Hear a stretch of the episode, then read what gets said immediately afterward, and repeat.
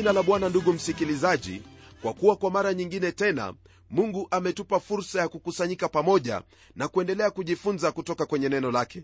Ndugu msikilizaji lile ambalo ningependa ufahamu ni kwamba muda unaoutumia kusikia neno hili ni muda ambao unafaa kabisa tena wa kukujenga moyo wako maana baada ya mambo yote hapa duniani ni neno hili ndilo ambalo litadumu milele.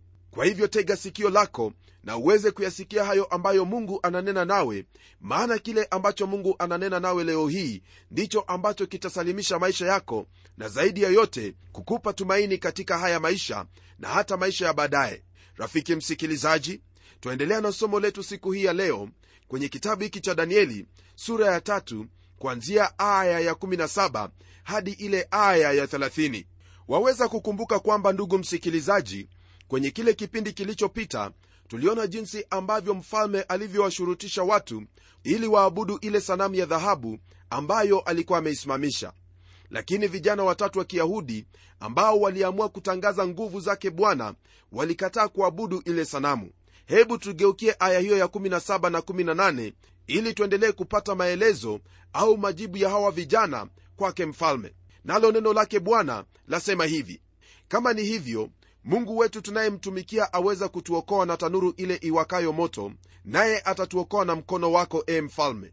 Bali kama si hivyo ujue e mfalme ya kuwa sisi hatukubali kutumikia miungu yako wala kuisujudia hiyo sanamu ya dhahabu ulioisimamisha ndugu msikilizaji vijana hawa waliweka waziwazi kabisa kwamba iwapo ni mapenzi yake mungu kuwakomboa tokana na mikono yake basi hivyo ndivyo itakavyokuwa lakini iwapo hata waokoa kutokana na mkono wake mfalme jambo ambalo lipo ni kwamba hawatasujudia na kuabudu miungu yake mfalme na wala hawawezi kusujudia ile sanamu.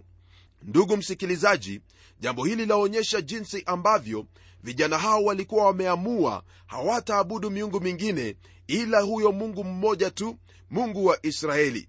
Pamoja na haya ndugu msikilizaji ningependa kukuambia kwamba iwapo wewe unamtazamia mungu yani unamwabudu mungu huyo wa israeli ni vyema ufahamu kuwa jambo ambalo ni la muhimu ni wewe kuwa mwaminifu kwake. Hawa vijana walikuwa waaminifu kwake iwe kwamba ataokoa kutoka kwa mikono yake nebukadreza au iwe kwamba watauawa katika tanuru ile matokeo hayakuwasumbua hata kidogo.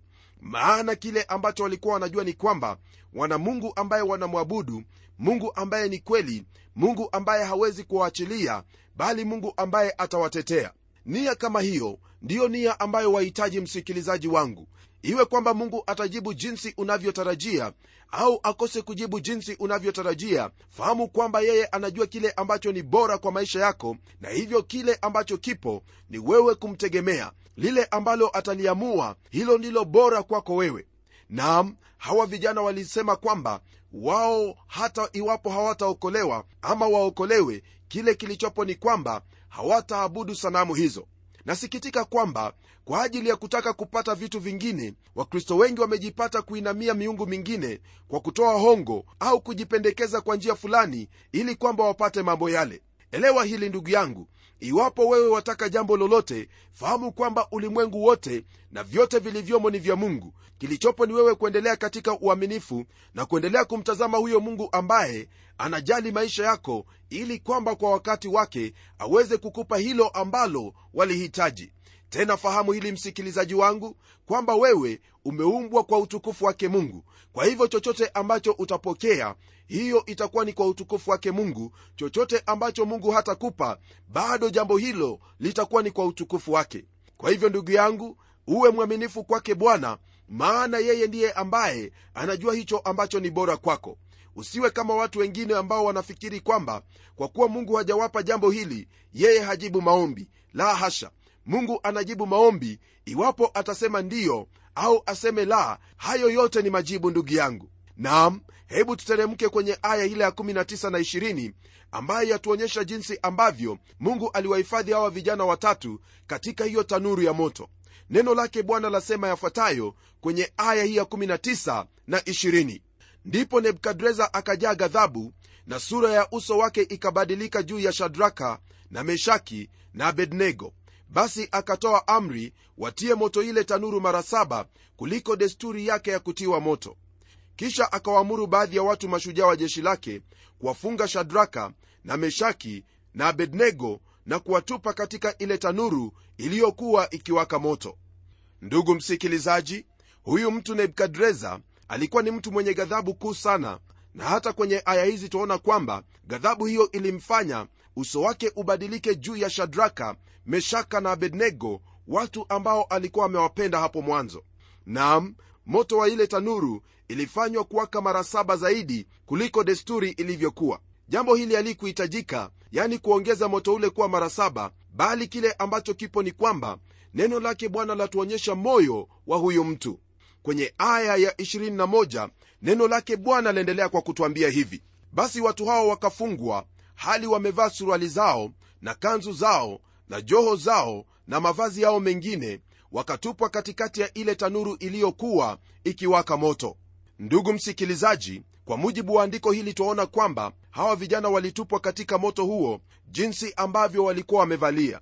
Kwa maneno mengine hawakuwa na nafasi yoyote ile ya kufanya jambo lingine kwa kuwa amri ya mfalme ilikuwa ni kali mno.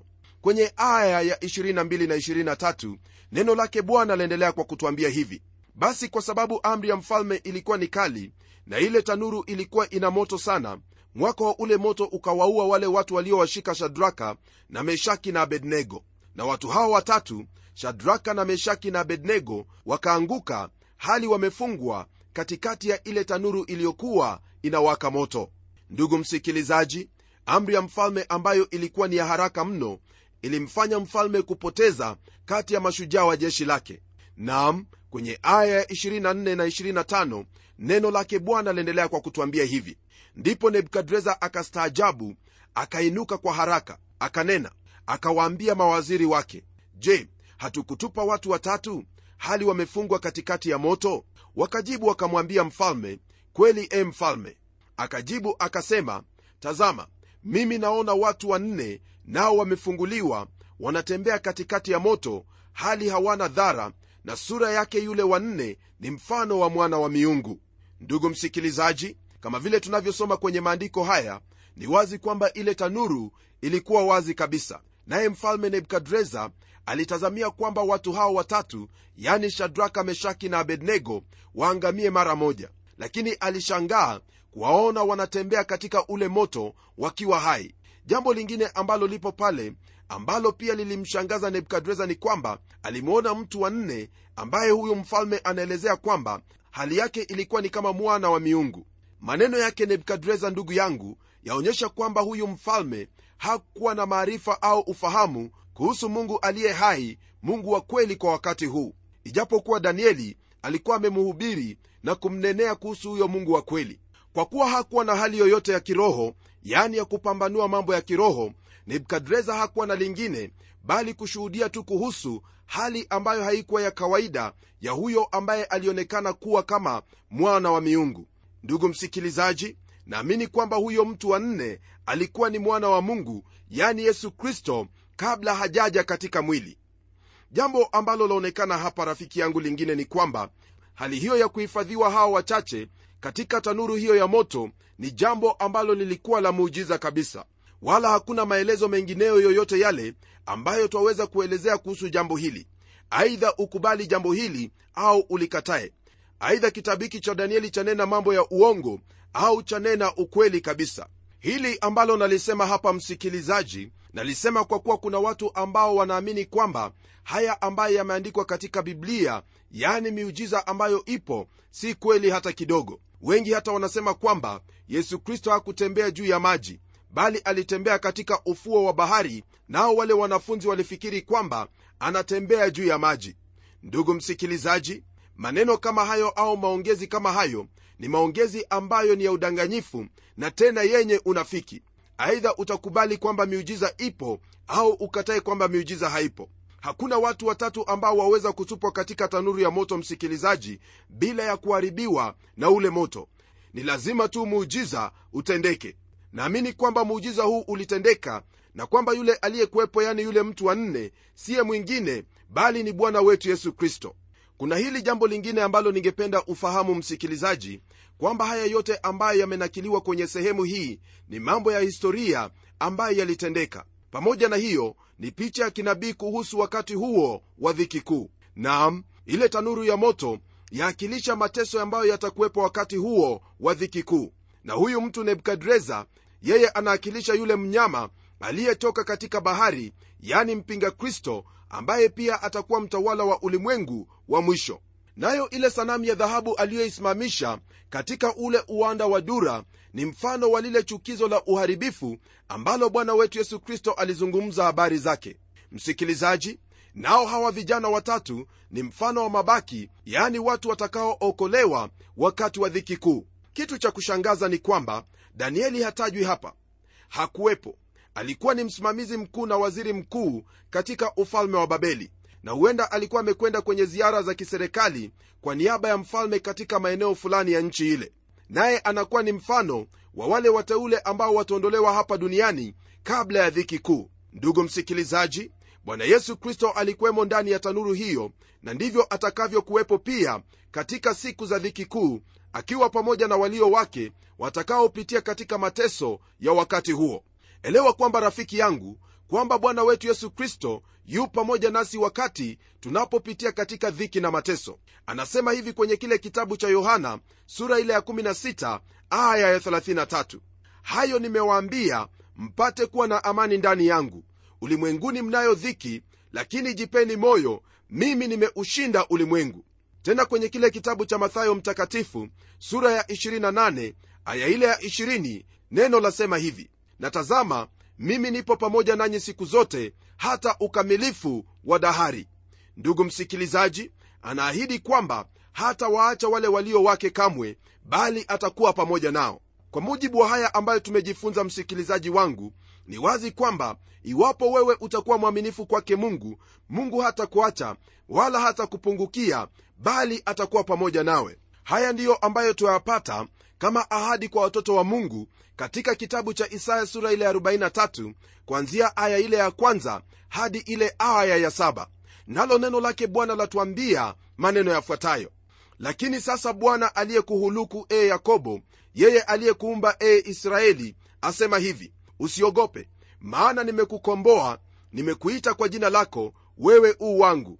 Upitapo katika maji mengi nitakuwa pamoja nawe na katika mito haitakugharikisha uendapo katika moto hautateketea wala mwali wa moto hautakuunguza. Maana mimi ni bwana mungu wako mtakatifu wa israeli mwokozi wako. Nimetoa misri kuwa ukombozi wako nimetoa kushi na seba kwa ajili yako. Kwa kuwa ulikuwa wa dhamani machoni pangu na mwenye kuheshimiwa nami nimekupenda kwa sababu hiyo nitatoa watu kwa ajili yako na kabila za watu kwa ajili ya maisha yako. Usiogope maana mimi ni pamoja nawe nitaleta wazao wako toka mashariki nitakukusanya toka magharibi. Nitaiambia kaskazi toa nayo kusi usizuie. Waleteni wana wangu kutoka mbali na binti zangu kutoka miisho ya dunia. Kila mmoja aliyeitwa kwa jina langu niliyemuumba kwa ajili ya utukufu wangu mimi nimemuumba nam mimi nimemfanya. Ndugu msikilizaji haya ambayo tuyasoma kwenye sehemu hii ya isaya yaonyesha kwamba mungu kwa hakika hawezi kuwasahau waja wake na wala hawezi kuwapungukia wale ambao wamemwamini na kumtumainia. Kwa hivyo lililopo ni kwamba hali ambayo unayo sasa ndugu yangu usikate tamaa wala usife moyo kwa kuwa mungu ameahidi kwamba atakuwa pamoja nawe. Amekuita kwa jina lako wewe umeitwa kwa jina lake na kwa hivyo yeye atahakikisha kwamba katika hali yako hiyo atajitukuza maishani mwako. Tunapogeukia aya ile ya 26 na 27 neno lake bwana aliendelea kwa kutwambia hivi. Kisha nebukadreza akaukaribia mdomo wa ile tanuru iliyokuwa inawaka moto. Akanena akasema enyi shedraka na meshaki na abednego watumishi wa mungu aliye juu tokeni mje huku. Ndipo shedraka na meshaki na abednego wakatoka katika ule moto na maamiri na manaibu na maliwali na mawaziri waliokuwa wamekusanyika pamoja wakaona watu hao ya kuwa ule moto ulikuwa hauna nguvu juu ya mili yao wala nywele za vichwa vyao hazikuteketea wala suruali zao hazikubadilika wala harufu ya moto haikuwapata hata kidogo. Ndugu msikilizaji nebukadreza alikiri kwamba hawa vijana watatu ni watumishi wa mungu aliye juu sana. Nafikiri kwamba sasa huyu mfalme anakaribia kumjua mungu wa kweli. Hawa watu walitoka bila hata kuwa na harufu ya moshi wala nywele zao kuteketea. Huu kwa hakika ulikuwa ni muujiza kamili. Ndugu msikilizaji tunapogeukia aya ile ya 28 hadi ile aya ya 30 neno lake bwana lafungia sura hii ya tatu kwa maneno yafuatayo. Nebukadreza akanena akasema na ahimidiwe mungu wa shadraka na meshaki na abednego aliyemtuma malaika wake akawaokoa watumishi wake waliomtumaini wakaligeuza neno la mfalme na kujitoa miili yao ili wasimtumikie mungu mwingine wala kumwabudu ila mungu wao wenyewe. Basi mimi naweka amri ya kuwa kila kabila ya watu na kila taifa na kila lugha watakaonena neno lolote lisilopasa juu ya huyo mungu wa shadraka na meshaki na abednego watakatwa vipande vipande na nyumba zao zitafanywa kuwa jaa. Kwa kuwa hakuna mungu mwingine awezaye kuokoa namna hii. Kisha mfalme akawakuza shadraka na meshaki na abednego katika wilaya ya babeli. Ndugu msikilizaji nebukadreza alitambua kwamba mungu ana uwezo wa kuokoa watu wake. Na zaidi ya hapo ndugu msikilizaji alifahamu kwamba huyo mungu wa israeli yaani mungu wa shadraka meshaki na abednego ni mungu ambaye hawezi akapimanishwa au kulinganishwa na miungu yoyote. Maana miungu yake nebukadreza tayari ilikuwa imeshindwa. Hiyo ndiyo iliyokuwa imani yake jinsi tutakavyoona kwenye ushuhuda wake kwenye sura inayofuatia. Ninaamini kwamba alipata kumjua mungu wa mbinguni kibinafsi na hata kumwamini. Licha ya kwamba ilimchukua muda mrefu kabla hajaondoka katika hali yake ya upagani na kuabudu sanamu mambo ambayo alikuwa ameyazoea na kudumu ndani yake kwa muda mrefu sana. Ndugu msikilizaji vijana hao walirudi tena katika hali ya kupendwa na kuneemishwa na mfalme. Hii ilikuwa ni mara ya pili wao kuhukumiwa kifo na pia ilikuwa ni mara ya pili wao kuokolewa kutokana na kifo. Naam jambo lingine ambalo lipo ni kwamba walipandishwa cheo tena. Hiyo ni kusema kwamba iwapo wewe ndugu msikilizaji utamwamini mungu katika hali yoyote ambayo utakuwa ndani yeye atahakikisha kwamba amekutetea na kukushughulikia jinsi inavyohitajika na hivyo ndivyo ambavyo bwana wetu yesu kristo yuwaweza kuwadumisha watu wake siku hii ya leo katika ulimwengu wa sasa. Hili ni jambo la kutia moyo sana ambalo pia twaliona katika sura ile ya 1 aya ile ya 27 hadi 28 ya kile kitabu cha yohana ambapo kristo alisema hivi kondoo wangu waisikia sauti yangu nami nawajua nao wananifuata. Nami nawapa uzima wa milele wala hawatapotea kamwe wala hakuna mtu atakayewapokonya katika mkono wangu. Vilevile vile anasema hivi katika kitabu hicho cha yohana sura ya 17 aya ya 11 wala mimi simo tena ulimwenguni lakini hawa wamo ulimwenguni. Nami naja kwako baba mtakatifu kwa jina lako ulilonipa. Uwalinde hawa ili wawe na umoja kama sisi tulivyo. Anaendelea kwenye aya ya15 akisema hivi mimi siombi kwamba uwatoe duniani bali uwalinde na yule mwovu. Ndugu msikilizaji pamoja na hii twaona kwenye kile kitabu cha webrania neno lake bwana likituambia hivi naye kwa sababu hii aweza kuwaokoa kabisa wao wamjiao kwa mungu kwa yeye maana yu hai siku zote ili awaombee. Rafiki yangu sisi tunaishi katika dunia ambayo hatuna budi kupata shida. Watoto wengine wa mungu ni lazima wataingia katika tanuru yenye moto lakini yeye ana uwezo wa kuwalinda hata katika moto hiyo na pia ana uwezo wa kuwaokoa katika hali hiyo. Jambo lililopo ni kwamba ni lazima umwamini mungu katika hali yoyote ile na wala usikane imani yako maana imani yako ndugu msikilizaji katika bwana wako yani katika mungu wako ndiyo ambayo itakuokoa. Rafiki msikilizaji waweza kusema kwamba hali yangu ni ngumu kabisa na wala sina imani kama wale vijana watatu wa kiyahudi jambo ambalo lipo ndugu yangu ni kwamba hauhitaji kuwa na imani kama ya wale vijana bali wewe wahitaji tu kumwamini mungu katika hali ambayo unayo wakati huu. Yesu kristo alisema kwamba iwapo imani yako itakuwa kama ile mbegu ya haradai ambayo ni mbegu ndogo kabisa katika miti yote basi wewe utaambia mlima huu ng'oka hapa nao huo mlima utaondoka. Ndugu msikilizaji hilo ndilo ambalo lahitajika yani yale ambayo unayafahamu yale ambayo mungu amekunenea hasa kupitia kwenye neno lake yani biblia. Hayo ndiyo ambayo wahitaji kuyashika na kuyatekeleza katika maisha yako. Unapofanya hivyo mungu atakushughulikia naye atakuokoa. Maana kile ambacho chahitajika ni hiyo imani ndogo katika huyo mungu mkuu naye huyo mungu mkuu atakuokoa atakushughulikia nawe utamtukuza hilo ndilo ambalo lahitajika katika maisha yako kama mtoto wa mungu. Lililopo ni uwe na imani kama vile mtoto anavyokuwa na imani kwamba baba yake yuwaweza kila kitu. Na wewe una baba ambaye kwa hakika anaweza kila kitu. Endelea kumwamini mungu wetu endelea kumtumaini kwa yote ambaye amekuagiza kupitia neno lake na lolote ambalo litakuja katika maisha yako atakupa nguvu ya kusimama wima. Alisimama na hawa vijana watatu akasimama na danieli na yusufu na ibrahimu na hata na mitume nao wakawa ni mashujaa wa imani. Yu tayari kusimama pamoja nawe kwa kuwa mungu wetu hana upendeleo bali kila mmoja anayemwamini huyo yeye atamwinua. Mungu yu tayari kukutendea lolote lile iwapo wewe utaweka imani yako katika yeye. Ndugu msikilizaji hilo ndilo ambalo lahitajika maishani mwako nawe utauona mkono wake mungu ukifanya kazi katika maisha yako. Naamini kwamba utafanya hivyo. Na kwa sababu hiyo hebu tuombe pamoja maana mungu wetu yu pamoja nasi. Tuombe. Mfalme mungu huishie milele na kushukuru kwa ajili ya mafundisho haya mema ambayo umetufundisha siku hii ya leo. Bwana najua kwamba ndugu yangu msikilizaji amepata imani kupitia neno hili kwa kuwa imani huja kwa kusikia na kuendelea kulisikia neno lake mungu naomba kwamba imani hiyo itaendelea kukuwa ndani yake na zaidi ya yote mambo hayo yote ambayo yamempata wakati huu bwana utamwinua kwa kuwa ana imani katika wewe kwamba wewe ndiwe mwokozi wake. Mungu wangu wewe haumpungukie yoyote yule ambaye amekutumaini na vivyo hivyo hautampungukia huyu ndugu kwa kuwa wewe ni mungu mwaminifu mungu uwezaye kuokoa kikamilifu. Asante bwana maana anapoendelea kujifunza neno lako na kutenda hayo ambayo umemwagiza atauona mkono wako kama vile wale wapendwa walivyoona mkono wako katika ile tanuru ya moto. Haya ninaomba nikijua kwamba utamtendea kwa utukufu wa jina lako. Naomba katika jina la yesu kristo ambaye ni bwana na mwokozi wetu. Amen.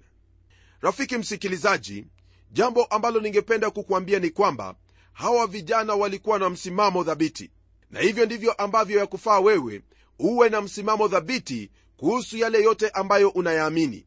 Lililopo ni hili iwapo vijana hawa wangelisujudu sanamu hiyo baada ya wao kuletwa mbele za mfalme basi kile ambacho kingelikuwepo ni kwamba wangeliuliwa. Kwa nini? Kwa sababu hawakujali neno la mfalme walikuwa ni wakaidi dhidi ya mfalme. Lakini kwa kuwa walikuwa na msimamo huo mmoja mungu alikuwa pamoja nao nao wakafanya hilo ambalo ni la kumpendeza mungu bila kujali neno la mfalme. Hii nina maana kwamba wahitaji kusimama wima katika imani yako na wala usijaribu kumpendeza mtu yeyote iwapo jambo ambalo anakuuliza utende ni jambo ambalo ni kinyume na imani yako. Imani yako katika kristo ni yenye thamani kubwa sana na usiichezee hata kidogo. Naamini kwamba mungu atakupa hekima na maarifa ya kuendelea kuitunza imani yako hasa kwa kumtegemea. Hadi kipindi kijacho mimi ni mchungaji wako jofre wanjala munialo na neno litaendelea